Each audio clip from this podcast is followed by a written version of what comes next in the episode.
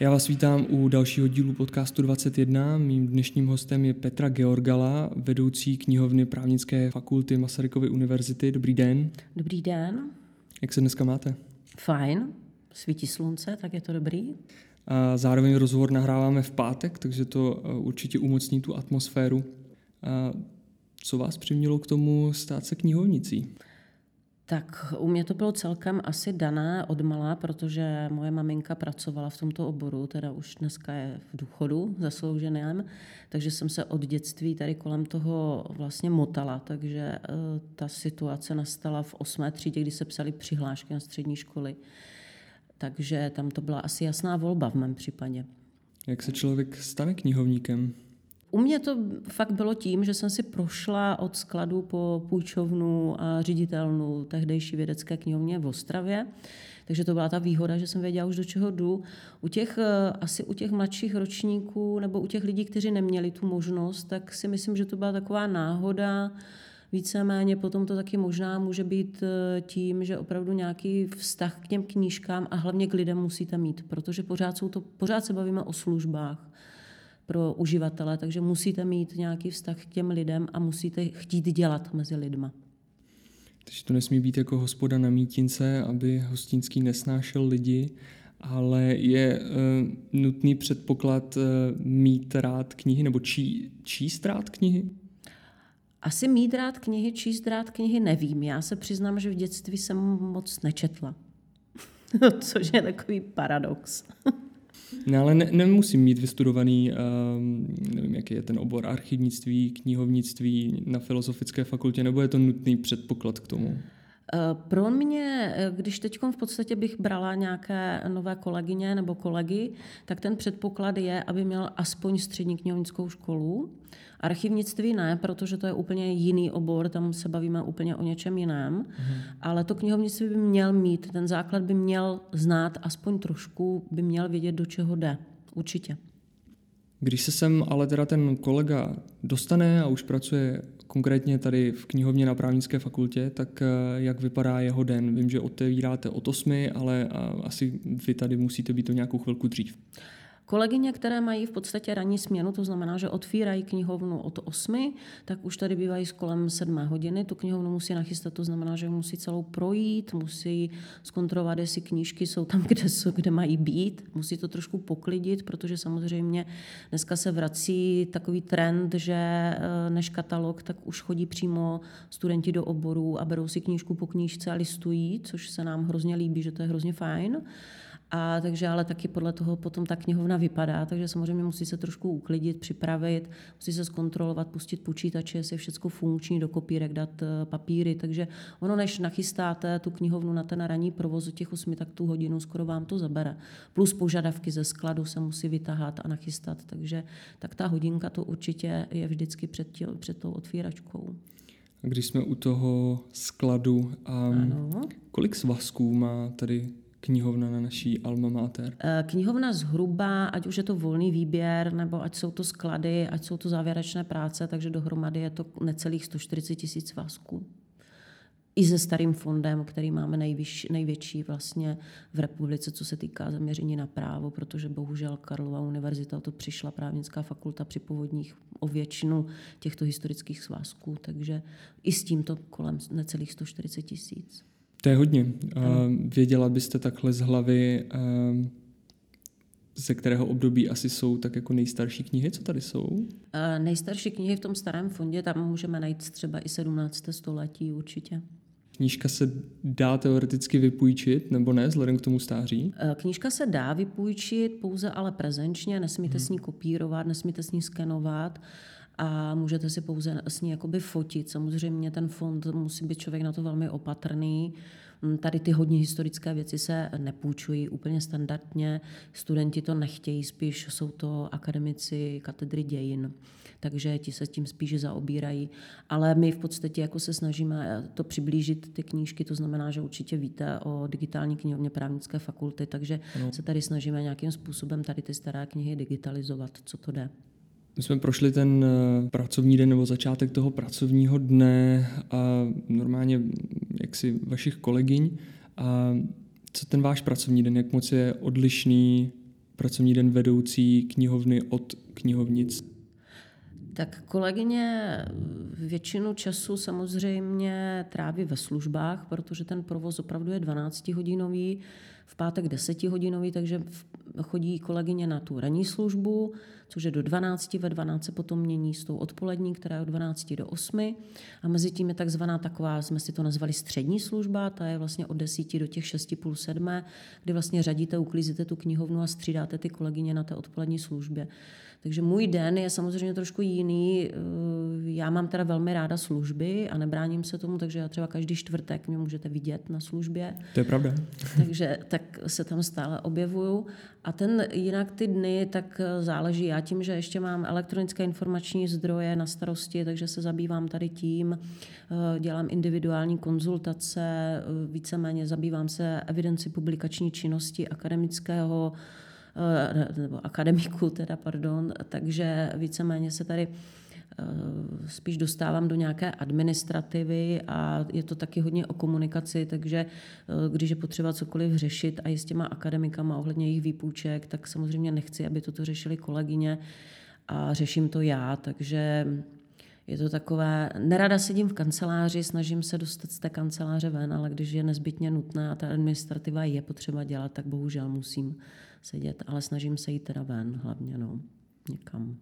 Já vím, že knihovna občas eh, zveřejňuje informace o těch elektronických zdrojích. Ano. Jakým způsobem eh, probíhá, řekněme, eh, zařazení nebo akvizice nového takového zdroje?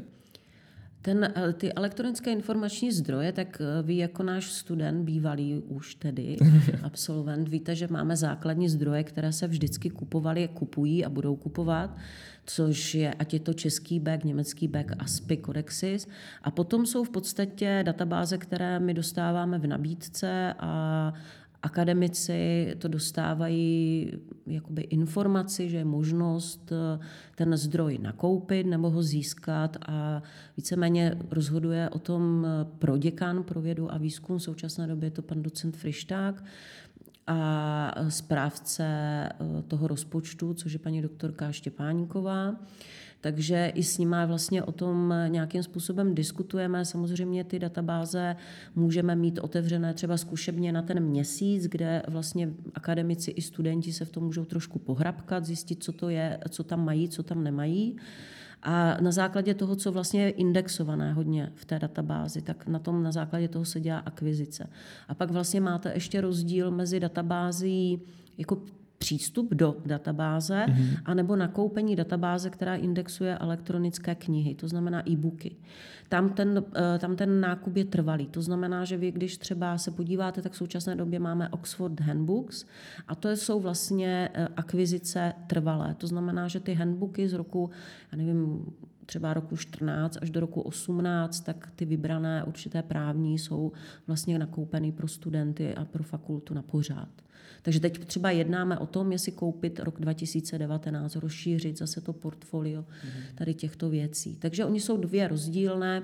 U těch přístupů na ten rok ehm, když se nám podaří získat nějaké peníze navíc a je ta databáze fakt jako zajímavá a i jak pro studenty, tak pro ty akademiky, tak se to třeba na ten rok koupí. A my to další rok už neobnovíme, protože zase podle statistik to není tak využívané, aby to třeba ten další rok měli. Mm-hmm. A u těchto zahraničních zdrojů um, bere se to jako celek, anebo tam rozhoduje třeba to, z jaké oblasti práva ty knihy tam jsou? Uh, u, toho, u těch zahraničních zdrojů je velmi zajímavé, což mi třeba u práva dost zarazilo, že právo je bráno jako v těch elektronických zdrojích zahraničních, jako právo a potom zvláště ještě kriminologie a kriminalistika. Mm-hmm.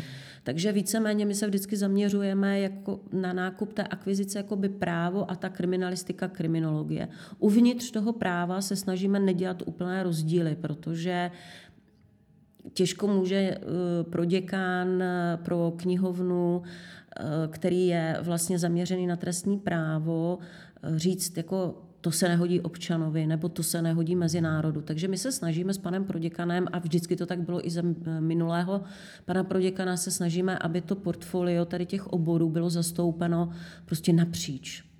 Takže ano, snažíme se, aby tam fakt ty rozdíly nebyly. A když bychom přešli od těch elektronických zdrojů k klasickým knihám, tam je ten proces stejný? Nějakým způsobem dostanete nabídku, pak to posoudí vedení fakulty a pak se ta kniha koupí? Eh, u zahraniční tam je zase rozdíl zahraniční a česká produkce. Mm-hmm. U té zahraniční eh, produkce je to tak, že na nákup nám dávají typy a eh, studenti a akademici, hlavně teda akademici, nebo hlavně studenti doktorského studia, toho magisterského moc ne, co si budeme říkat, ti spíš jsou radši, když můžou učit v češtině, ale pro, tě, pro ty studenty toho doktorského a pro akademiky ti si dávají v podstatě svoje požadavky na nákup různých eh, zahraničních knih Plus samozřejmě knihovna dokupuje takzvané kontinuální eh, nákupy, to znamená to, co se už třeba nakupuje 100 let, třeba už opravdu, co tady máme, už nějak historicky dané, tak to automaticky ta knihovna nakupuje. To jsou zahraniční. Eh, u těch zahraničních, to jste si určitě všiml, že málo kdy se stane, že je něco dvakrát. Tyž titul třeba dvakrát stává se to občas, ale je to úplně minimálně. Je to spíš tím, že to koupí knihovna na poput nějakého akademika a nějaký jiný akademik třeba z jiné katedry si to koupí ze svého grantu a pak to dá zpátky do knihovny, tak se stane, že to třeba máme dvakrát. Ale jinak ta politika fakulty jakožto taková je, že u té zahraniční je vždycky jenom jedna. Je to i z důvodu finančních, protože opravdu jako ty zahraniční věci jsou hodně drahé.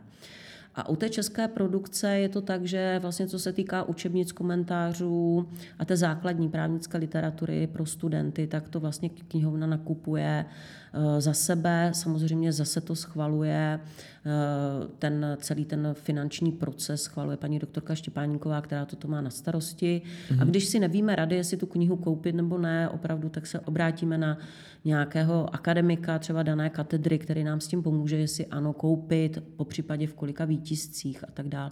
Ale většinou u té české se snažíme, aby ti studenti tady měli všechno, co fakt jako vychází v té, v té češtině. My si v právu 21 moc ceníme vaší podpory, kterou nám ukazujete na sociálních sítích, eh, na Instagramu, na Facebooku.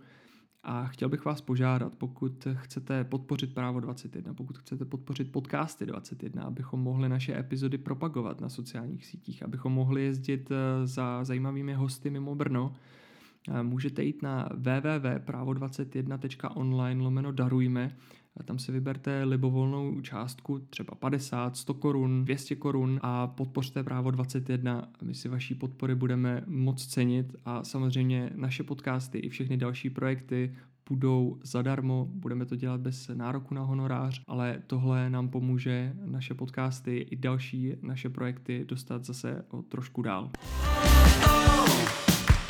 To je vlastně počátek eh, když to řeknu obrazně, života té knihy a jakým způsobem se potom dojde na ten konec.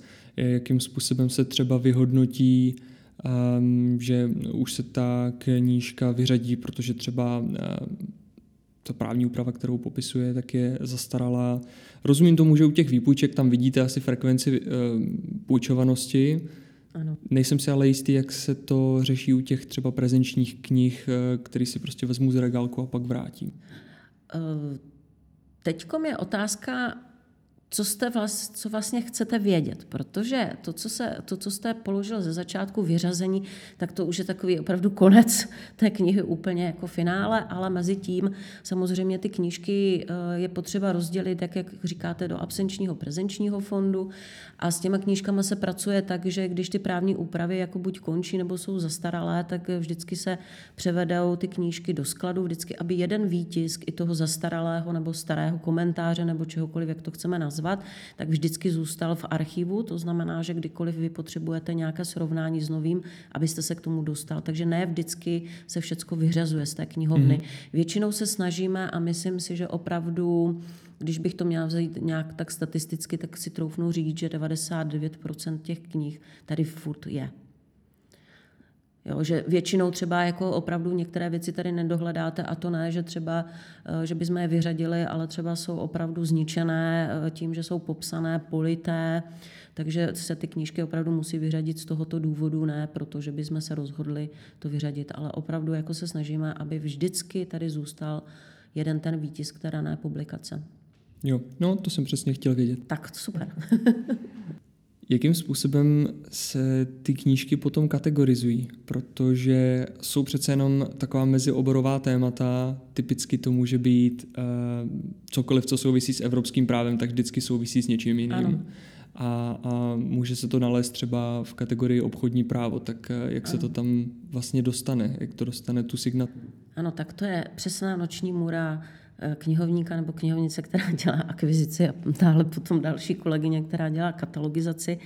Eh, co se týká tady těch eh, knih, víte, že existuje čarovná a čarovná signatura RP, různé právo, kde právě se dávají knížky, které opravdu nedají se zařadit do určitého oboru. Třeba jsou to konkrétně třeba zase nějaké pocty, vzory různé mm-hmm. a mhm. tak dále.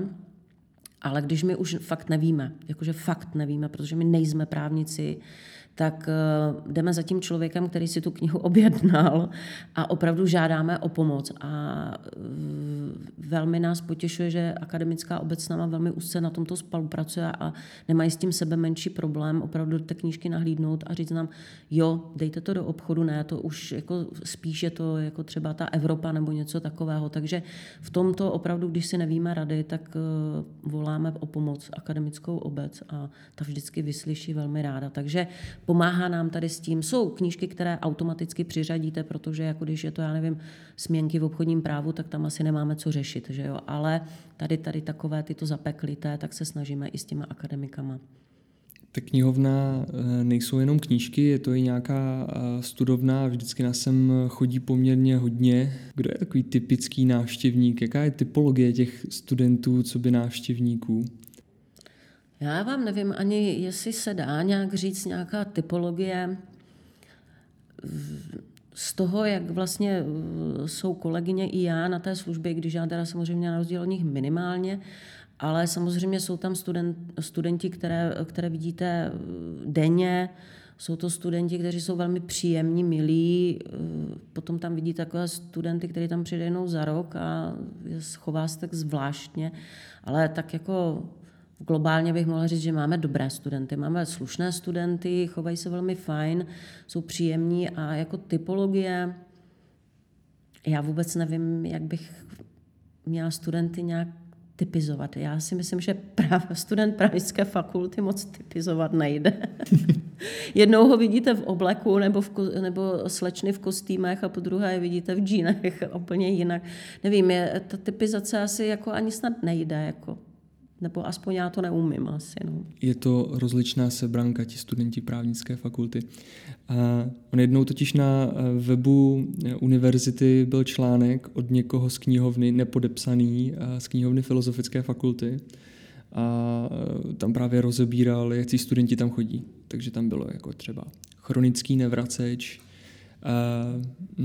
nervózní diplomant, co ode, dopisuje a odevzdává na poslední chvíli diplomku a podobně. Proto jsem se ptal, jestli třeba za tu dobu nemáte vypozorováno něco i tady. Tak určitě to je všude na všech fakultách podle mě stejné. E, samozřejmě poznáte, že se blíží konec odevzdání diplomových a jiných prací, protože studenti jsou samozřejmě nervózní, což jako nám přijde úplně normálně, ale za tu dobu, co pracujete konkrétně třeba v tom knihovnictví, už si zvyknete a vůbec vás to nemůže překvapit. Jo? Takže spíš vás překvapí, že někdo přijde a vrátí knížky a řekne, uf, tak jsem to odevzdala a je 14 dnů ještě před tím termínem. Jo? Takže eh, tady, tady toto, ano, takhle, eh, takhle se dají typizovat ti eh, uživatele těch knihoven, ale já asi tak jako úplně netypizuju. Jako máme takové chronické nevraceče, jsou s nima problémy, ano, ale všechno se dá dle mého názoru vyřešit. Tak kolegyně jsou šikovná, jsou hodné, tak oni to vždycky vyřeší, já si myslím. Určitě. Je taková otázka, občas to tady zaznívá na chodbách fakulty a to je otevírací doba a její prodloužení. Prodloužení až do dnu pracovního klidu. Jak byste se vy k tomu stavěla? Tak to je takové každoroční téma, ale samozřejmě jsou tady, je tady několik takových eh, argumentů, nebo nevím, jestli můžu nazvat přímo argumentů, ale jedna věc je, že ten sobotní nebo i nedělní provoz, když se budeme bavit o celém víkendu, je samozřejmě za prvé finančně náročný eh, pro tu fakultu, protože musíte, znáte přesně ten prostor, jak v knihovně vypadá, takže musíte všude rozsvítit. Už jenom toto. Jo, musí jedou počítače. Já na té, eh, v tu sobotu i v tu neděli tam musím mít minimálně dvě kolegyně, tam nemůže být jeden člověk. Mm-hmm. Nemůžou tam být studenti, jakoby, že by tam seděli místo nás, protože to opravdu nejde. Protože samozřejmě tam chodí i externí uživatelé a tak dál, takže když eh, už máte otevřený, chcete podávat informace těm uživatelům adekvátní, tak jak je podáváte od pondělka do pátku. Eh, takže samozřejmě budeme se dívat i na tu stránku finanční, na tu stránku provozní. To znamená, že berte to tak, že my máme otevřených, eh, jestli to dobře počítám, 54 eh, hodin týdně, non-stop, nemáme žádné polední pauzy a nic. A já Díky na ty bohu. Slu... Pardon? Díky bohu. Děkujem. Ale já na těch 54 hodin mám v podstatě do služeb 7 lidí sedm kolegyň a s tím, že ty kolegyně nemají jenom služby, oni mají i práci v kanceláři. To, co vy nevidíte, to jsou právě ty práce, které jsme se bavili, než ta kniha přijde do té knihovny, nebo než ta kniha ukončí svůj knihovnický život a skončí někde dole ve skladě. Takže vlastně eh, všichni máme ještě další jakoby práce a opravdu už eh, ještě jako, nebo takto, ještě jako dělat soboty, neděle, tak eh, si to dobře nedovedu opravdu představit i po té stránce provozní. Takže mm, asi všichni by jako chtěli sobotu, neděli, ale prostě opravdu na to asi opravdu i ty finance ta fakulta v současné době nemá a nemá na to ani ty lidi, kteří by to vlastně nějakým způsobem provozovali. Ale zkoušeli jsme, jak ve staré knihovně, kterou nevím, jestli vy si ještě pamatujete, určitě, možná. Já si nebo... pamatuju tu přestavbu. Tu MZK, tu ano, výdejnu jenom. Ano, tu výdejnu, přesně tak. tak. A pak tuhle novou, takže Ano, takže předtím v podstatě ve staré knihovně jsme také zkoušeli soboty. Eh, při programu LLM eh, vlastně bylo otevřeno v sobotu, kde mohli chodit i studenti a nechodili. A když jsme potom otevřeli novou knihovnu, tak jsme taky zkoušeli hlavně ve zkouškovém protože to je pro vás asi pro studenty hodně důležité, tak jsme to zkoušeli a když jsme měli otevřený od 9 do 3, eh, tak za celý měsíc, což jsou tři, možná čtyři soboty, přišlo dohromady 15 lidí. Takže otázka, ne, otázka je, ano, mějme otevřeno, ale jako tady nikdo nechodí. Protože řekněme si to upřímně, ve čtvrtek končí výuka, pátek eh, jsou dálkaři na fakultě a většina studentů ve čtvrtek odjíždí třeba domů a tak dále. Ano. A na ty víkendy je tady minimálně, minimálně zastoupená ta studentská obec. Takže i z té druhé strany, jako se na to musí ti studenti podívat, jako ano, my to sice chceme, ale my tam vlastně chodit nebudeme. Takže eh, zatím nám to bohužel takhle vycházelo, že zase o to takový zájem není.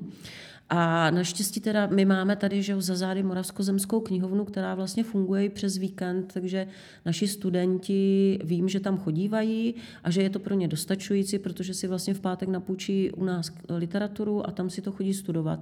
A říkají, že je vlastně jedno, jestli sedí u nás, anebo jestli sedí v MZK. V té, v té studovně, myslím. Já teda musím říct, že pro mě osobně uh, sedět tady bylo vždycky lepší, než jít do MZK a to byla taková vždycky znouzectnost, fakt uh, ultima ratio, uh, řečeno jazykem trestního práva. A, a nechodil jsem tam úplně rád. A třeba i proto jsem se na to ptal, ale jo, jako souhlasím, že, že spousta z nás vždycky odjížděla a právě na těch pácích to jde hodně vidět, ano. že to už tady bylo vylidněno a pak ano. se člověk vrátí po víkendu v to pondělí a to je zase všude plno a je šrumec. Když se ještě vrátíme k tomu knihovnímu životu té knížky, eh, jaké se dělají práce na té knížce, aby teda vydržela co nejdíl? Když je třeba popsaná, eh, šahá se do toho trošku, nebo když je politá, opravuje se to nějak? Záleží na tom, jak je ta knížka poškozená. Když eh, určitě jste si všimli během svého studia, že upozorňujeme, knihy nejsou popsané, vracejte nám je nepopsané. Ano. Taková naše radostná věta, krátká hola. Takže eh, samozřejmě knížky se snažíme kontrolovat, aby nebyly popsané. Když je to tuškou, eh, obyčejnou, myslím, tady tuškou, tak eh, na to přijdeme, tak se to vygumuje a buď si to student vygumuje sám před námi, anebo když teda nám to uteče, tak to gumujeme my což teda není úplně jako perfektní práce, ale když je tam bohužel se objeví nějaký zvýrazňovač nebo něco a ten student to dělá v knížce, která je koupena v podstatě fakultou, tak uh, musí to nahradit samozřejmě tu knihu. Eh, máme s tím velké problém, protože někteří studenti nechápou, proč by to měli nahrazovat. To mi přijde takové zvláštní. Ale dobře. Uh, takže musí to nahradit. Buď donese stejný výtisk, anebo prostě musí zaplatit pořizovací cenu té knihy a my ji dokoupíme. Když už není možnost ji koupit, tak se potom samozřejmě to řeší, že to třeba nakopírujeme, necháme to svázat, ale zase ty kopie musí nějak vypadat. To zase nemůžete udělat tak ledabile, že aby to bylo čitelné. Takže samozřejmě jako kontrolujeme to, když je to polité, tak to už je trošku problém. Když je to, že to spadne někomu do vany, protože si lehne do té vany a čte si a usne a spadne mu to do té vody, tak to se ještě dá celkem půjčovat, protože to znáte určitě takové ty zvlněné knihy, my tomu říkáme, ano. tak to je jenom voda. No a potom, což je častěji, tak je ta káva nešťastná. A to je třeba to, proč my nechceme, aby se nosily do knihovny, aby se nosila káva, aby se nosilo jídlo, protože to tam fakt nepatří. A když ty knihy potom máte už polité tou kávou, tak eh, i když to vysušíte, ty knihy, i když se snažíte nějakým způsobem to dezinfikovat, aby to nezačalo plesnivě, tak ta kniha fakt vypadá ošklivě. A já třeba samotná jako nemám ráda takovéhle ošklivé knihy a mně se to až přičí v tom listovat. Jo, je to takové divné. No nevíte, co s tou knihou bylo. Jo, je, to, mm-hmm. je to velmi jako nepříjemná situace. Takže samozřejmě se snažíme ty knihy nahrazovat, ať už teda jako, že teda student přijde hrdě a řekne, což se nám stalo zase nedávno a stává se to velmi často, že prostě přijdou, že teda to tam nechal ležet a přišel jeho čtyřnohý miláček a tak se na to podíval, na ten komentář zblízka a UPSu je známo tím, že samozřejmě po těch knihách z těch knihoven jdou, protože tam je strašně moc pachu jak si to půjčují ty lidi, tak to tam zůstává pro ty psy, takže občas nám přijdou ty knížky přečtené mm, těma psama, takže to je zajímavé. Ale k tomu se vždycky hrdě přihlásí a opravdu donesou náhradu. Takže ta kniha, která je poškozená, tak se dává tomu čtenáři a on nám vlastně dá za to tu novou, kterou my vlastně jako zase zpracujeme tak, aby mohla okamžitě za hodinu být zase zpátky na regále. Takže tak to se snažíme. Na psa se dá svalit lecos. Ano. Já musím ale říct, že třeba ty poznámky uh, trošku chápu, že se studenti diví, protože mě to kolikrát usnadnilo práci. Uh, jak jste říkala, ne vždycky se to dá úplně vymítit, takže vlastně teď mám půjčenou knížku, kde jsou taky nějaké podtrhávky tuškou a podobně. Ale nikdo mě neupozornil. No, vidíte. Tak musíte to říct, až přijdete i vracet, že byla podtrhaná. A to, možná to udělám dneska, až, až tady dotočíme. Myslíte si, že panuje dobrá znalost o tom, jak správně vyhledávat e, knížky, jak si dělat rešerše? Protože vím, že knihovna občas dělá nějaké školení, tak třeba z tohohle pohledu, jako chodí tam hodně lidí, jsou to spíš magistři nebo doktorandi? No, tak to je taky takové nešťastné téma, protože tady toto dělám já, tady ty školení a je to ať už jak ve vyhledávání v databázích, ale samozřejmě prvotně je to, co jste říkal, vytvořit si rešerši. E, dokonce máme studenty, kteří ve čtvrtém ročníku neví, co to je rešerše. Jo? Máme studenty, kteří přijdou v pátém ročníku mm, a řeknou, je tady knihovna. E, ale co se týká vyhledávání, tak musím říct, že tady vůbec je to celorepublikový trend. Je to hodně špatné, to vyhledávání. Studenti neumí vyhledávat, i když vaše generace v podstatě, nebo ta generace ještě mladších od vás, tak eh, by člověk očekával, že si dokážou najít ledacos. Dokážou to tak formulovat, aby dostali adekvátních do 30 výsledků, které vy jste schopni pojmout jako člověk. Že jo? Víc nemůžete přečíst. Že jo?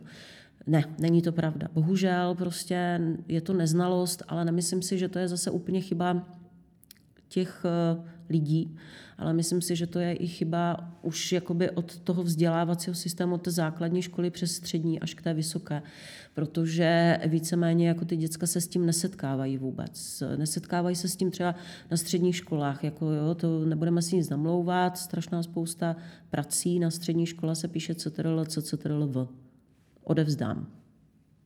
I některé práce diplomové. I některé práce diplomové, ano, ale prostě eh, chci se vrátit k tomu, že prostě nejsou vedení k tomu, aby si našli ty adekvátní informace, což je velká škoda. Můj syn má naštěstí, nebo štěstí v neštěstí to, že já ho to učím, takže on ve svých 16 letech je schopný si najít možná adekvátnější informace než student vysoké školy. Eh, takže myslím si, že opravdu už by to mělo být zakomponované do nějaké výuky, už i opravdu na těch základních školách, aby ty děti si byly schopni něco najít. Potom na těch středních určitě také, takže ne, je to špatné a já se snažím, aby se dělaly ty semináře. No a co se týká účastí, tak to je taky špatné. Bohužel prostě. Já zase chápu, že třeba opravdu končíte ve čtvrtek, že v pátek už tady nejste, jako, nebo vy už jste ukončený student, tak nejsou studenti ale myslím si, že by si měli na toto najít čas, protože myslím si, že jim to velmi usnadní život, ten studentský a vyhledávání té literatury, vyhledávání článků a všeho.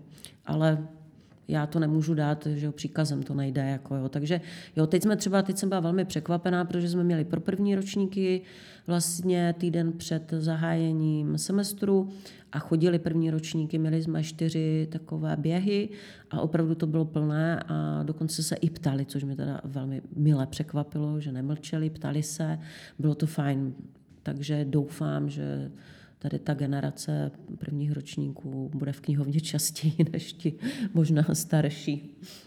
Tak to je přání na závěr a zároveň eh, možná rada pro ty z vás, kteří mají studium ještě před sebou. A já vám moc děkuji za účast eh, v podcastech 21. Já také děkuji a přeji hezké odpoledne a víkend. Naschledanou. Naschledanou.